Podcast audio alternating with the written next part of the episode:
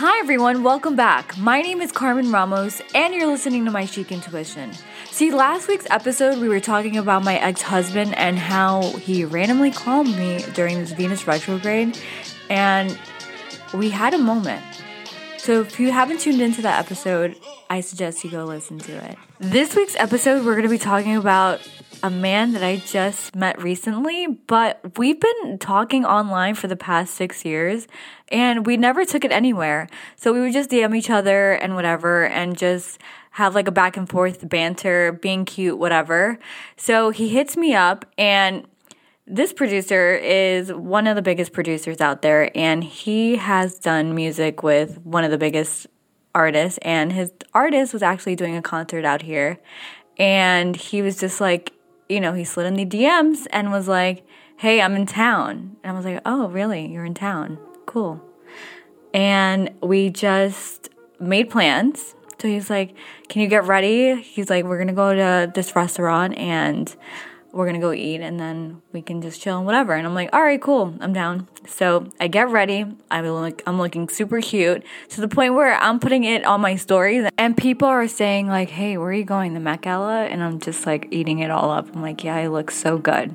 So I'm feeling myself. I'm on my way to this date, and he's there. He opens the door and he's like, "Oh, come, come to the table," and I'm like, "All right," and I'm already liking his vibe because he's like complimenting me and he's really being. So I'm like, this is my kind of guy. I like him. I like how he looks. I like how he like interacts with me and everything. So I'm just like, you know, eating it all up, and we're just there talking and vibing, and he's just like asking me about me, and I'm like, "Oh, I love this guy," and like we have like the same like perspectives and views and we kind of have like a we were you know getting in deep with our conversations and i really like that about him because he's like really adamant about you know his mom and how he grew up and how um you know he is from canada and it it like i feel like canadians actually are on my top list now of like dating. So if you haven't got with a canadian i suggest so the date's going amazing, and then he's like, "Oh, let's go to my friend's place. That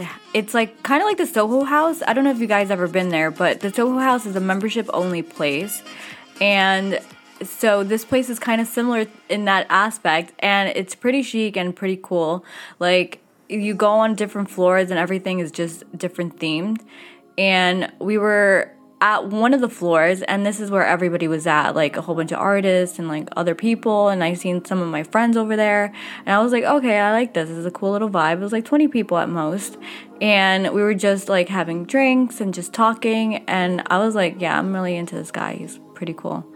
So then you know later on that night he's like all right like what do you feel like doing? He's like we can go back to my hotel room. And I was like, you know what? Not a bad idea. Let's go.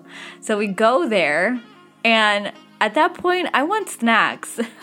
I had some drinks in me and whatever. So we go to like this grocery store. And I'm getting Funyuns, Doritos. I'm getting everything. He's getting a whole bunch of shit too. He's like, yo, get whatever you want. I'm to get whatever I want.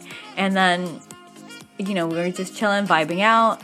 So then we go back to his spot. And I'm literally eating Funyuns. I kid you not. I'm like, I don't give a fuck. I'm fucking eating Funyuns. I don't care. So I'm there having the best time of my life, eating these Funyuns, talking to him, just enjoying my time. And I have not seen any red flags. I have not. So in this process, I'm actually still dating him. So we'll see if he gets through date two or date three. Who knows?